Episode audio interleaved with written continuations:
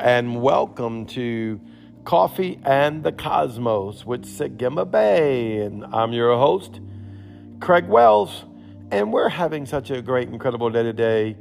You know, I want to go into a very important topic that God's been showing me lately um, why we grow. And, you know, it's so easy. I'm going to be honest with you, even for myself.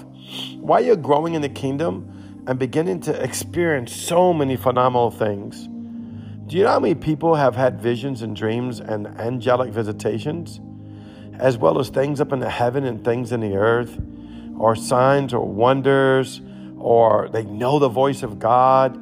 They've had all these great experiences. I mean, if you listen to my podcast and you've listened to any of my videos, you've heard so much out of me and people just like me from around the world. And this is beautiful and this is wonderful. But Yahweh took me back to this book the Order of Melchizedek by Ian Clayton. I've been having it since it first came out. Um, Ian Clayton is a really good friend of my spiritual father. That's how I met Ian Clayton about 13 years ago, maybe a little longer than that now. And um, this book that came out, I think about five years ago, and uh, it's life changing. And um, I started going in through it again. And I'll be honest with you, I was hobnobbing around on the chapters that I remember that I really liked a lot, right? They're strong, talking about the governance of Yahweh, going to the courtrooms, the blessing, the robe of righteousness, the pattern, oh, how to move into the DNA of Yahweh, the light of God. I mean, these are things that I'm called to. And then um, Yahweh was speaking to me, and I was actually with um, Marguerite. Everybody know Marguerite Reem, my second mom. Uh, my first mom's in heaven. She owns Margaret's Bakery. She's one of our elders in our church. She's she's the Anium of the family, Anium of everything, really. If you meet her, you're going to love her. And so we were sitting listening to worship music and just talking about the Lord. And she was talking to me because the Lord, you know, she seen me reading the book again, so she wanted to go back and read the book again. And and she said, you know, she started sharing some things that were hard about the book. And so I'm listening to her, and then the Holy Spirit said, I want you to read the first chapter again you know? And I'm like, uh, all right. And he said, I want you to sit there and read the first chapter. We'll have Marguerite read it to you. Well, she read about half. I read about other half. And the first chapter is really all about character. now, don't don't don't turn me off. Don't act like that's not your favorite subject, okay? But the truth profoundness that he talked about character can get so easily lost. Now, I'm not talking about condemnation, guilt, and do's and don'ts, but I'm talking about the character of a son, the character of a king, the character of a God natured one, the character of a God creation one. Um, versus our human character. Now, y'all know me. I'm not one to go against the humanity. I'm not one to go against the soul. I'm not one to go against the body because I've been taught by Holy Spirit you're supposed to love your soul and love your body but you want to produce godly character. And I remember something that the Lord told me, I don't know, four weeks ago, five weeks ago, six weeks ago. He says, You've been going in and out of heaven so much that you can, I, I won't say 100% lost my awe of it. And that's really telling on myself. I kind of got used to it. I, you know, I, the awe and the reverence of something you can get used to, and you're thinking you have an awe, you think you have in reverence, and you say, "Oh, but you you speak so well of it. You know you have awe of it. I know you have reverence of it, and you're 100 percent true. I have awe of Yahweh, awe and reverence of Yahweh, and everything He does in His kingdom." But you can become so used to something, even in the up here, even in the good things, that it can become a commonplace because when you have awe of something and reverence of something, you learn something different from it. You see more of the uh, intricate details of something. It's kind of like those that know me, I love art, right? And one of the things I like about art, I don't like hodgepodge art. I don't like art that looks like it was painted by a kid. Um, nothing wrong with that. There's great art like that out there. I like definitive art where you can look and see the lines and you can see the depth of it. You can see the soul of it. You can see the spirit of it, right? Well, when you're in awe of something, that's what you do. You'll see the depth. You'll see the soul. You'll see the spirit. You'll see the meaning. You'll see the character of it. You'll see the creation of it, right? And um, that's how it is when, say, like when you first uh, get married with someone, right? Oh my God, you're so happy. You're on your honeymoon. You're just excited about everything. Everything she does is beautiful. Everything he does is beautiful. I mean, don't even matter. He's he's leaving his toothbrush out, leaving the toilet thing up. Uh, she's got hair all over the place and all the different things that goes on, makeup, and then took over the whole house. And none of it's a problem. It's all perfected. Uh, but later on, as this continues, all of a sudden you don't want the seat up and you don't want you know him shaving in the sink and his toothpaste on the ground. And he doesn't want your makeup all over the place taking up everything and your hair hanging all over the place in the sink from having to do your hair. Why? Because you lost the awe and the reverence of such a thing.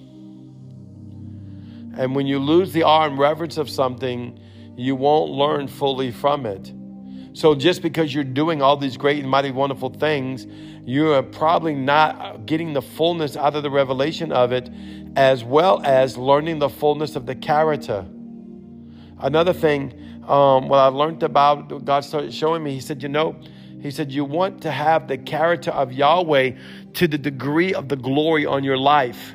Because everyone's got character. I mean, I have great character, but I'm not perfect, just like most people but you want to have the godly character to the level of the glory and the anointing of your life. That's something that was said in that book, and it really woke me up. I was like, God, I want to make sure that I have the godly character, including the reverence and the awe of Yahweh, Yeshua, Urak Kadesh, to carry the level of glory that He put in my life because He put such a high level of glory in my life. And I'm going to be honest with you, the glory in my life is so strong, I don't know if that awe and that reverence and character is at the level to carry that that much power, that much glory. It's like uh, you know, how, how, what must you be to carry the ark of the covenant, that which houses the very presence of God? Now we easily can take it and say, "Oh no, you know, every one of us, we all house the presence of God. The same Spirit that rose Jesus from the dead now lives inside of us and rises us us up, and that's one hundred percent true." But you want to build a foundation of character to develop the glory in your life. Why? Because the glory is already there. Don't you understand that? The glory is already there and it's assumable by the very call of God that's on your life. See, I was blessed when I was born. I had a great call on my life, so it gave me a great dispensation of holiness, a great dispensation of glory, a great dispensation of grace, a great dispensation of righteousness, a great dispensation of anointing, a great dispensation of presence. But your godly character is what will be the pillar to hold the weight of all these things. I remember when I was younger having some problems with some areas, even though I was very, very anointed. And it's like, God, you know, how in the world am I having all these problems? See, that's called mercy and grace, but that's not a reflection of your character. Now, I'm not judging you because of negative character, because we all got to grow, but we should look into our soul and ask Yahweh to grow us to the anointing of the glory that's on us. So that our character and godliness, I don't mean do's and don'ts, though it will affect do's and don'ts, and don't kid yourself that it won't. But on the same hand, I'm not looking to talk about do's and don'ts because that's of the tree of the knowledge of good and evil, and that's trying to be good and be bad, or do good and get good, or do bad and get bad. And Yeshua don't function out of that. We function out of the righteousness and holiness of Yahweh and His mercy and grace. Thank God for His mercy and grace. That's how come we can carry the anointing on our life, the presence on our life. Even with our godly character, we must have His mercy and grace. But there's an appendage that comes out of me from reading this book that says, Father, I want the godly character to match the godly anointing and glory that you put in my life. May my character of all things, not just some, God, I got great character in so many things. But we can always find something in our life. And you know what? Sometimes we do have to go look in our own closets and look on our own thoughts and our own behaviors and say, hey, does this match up to godly character, to the anointing and the glory? Or do we just take it for granted because we have so much glory and so much anointing? We lost the reverence and awe in that situation or with that circumstance. For that, I repent before Father. Now, repentance is asking Him to forgive me of my sins, my iniquities, my transgressions, the places where I did not fulfill in awe, the places I did not feel in reverence. But listen to my uh, podcast from yesterday. That is just a little bit of it. The full repentance is me returning to the high place So now I return to the high place so I can look face to face with Yahweh. So I can take on godly character out of his nature. I can take on godly character out of Yeshua's nature. I can take on godly character out of Holy Spirit's nature. So I'm still not relying on the completeness of me, but it's the decision. Something I love that. Uh, just Justin Abraham, he probably says it too, but uh, Ian Clayton was talking about it's a decision. I, I, hate teaching that kind of stuff because when I tell people that, they're thinking, yeah, it's a decision to do right or do wrong. Ultimately, it could look like that, but it's a decision to be Christ in the earth. It's a decision to be like what you behold, your Father, Yeshua, the Holy Spirit. See, I want to be like Yahweh. I want to be like Yeshua. I want to be like Holy Spirit. Why? Because He made us in His image in all ways. But it takes character to house it. And sometimes we have to refocus on our character. And that doesn't mean you're bad. When God came to me and started talking to me about this six weeks ago, He didn't say I was bad. He didn't say I was doing something wrong. He was saying, The glory wait on you. It requires a higher level of character and these little areas over here that should encompass all areas as well. See, that's what he's saying. So he can outpour his glory of his goodness, of his love, of his mercy, of his power on your life as you walk in godly character.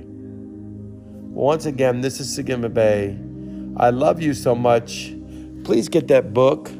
Ian says it much better than me, The Order of Melchizedek. You can order it, I'm sure, from his website, Ian Clayton. You can look it up on internet or Amazon.com. That's where we got ours.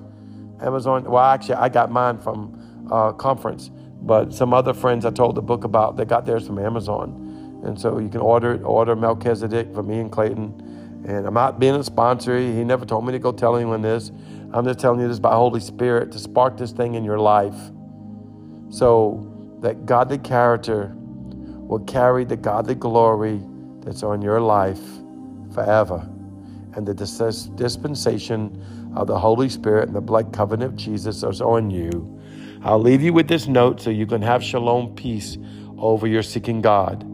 The Spirit of atonement, the blood fire of Yahweh sits on top of your head 24 hours a day, seven days a week, with or without godly character. He is ever faithful to his word and your life is under his blood. Therefore, use that gateway of his blood and his atonement to learn, inquire, and seek and become godly character, producing godly holiness, producing godly glory. In Yeshua's holy name, this is Apostle Craig. I love you so much. You are so beautiful. I'll see you tomorrow. Share this with a friend. Shalom.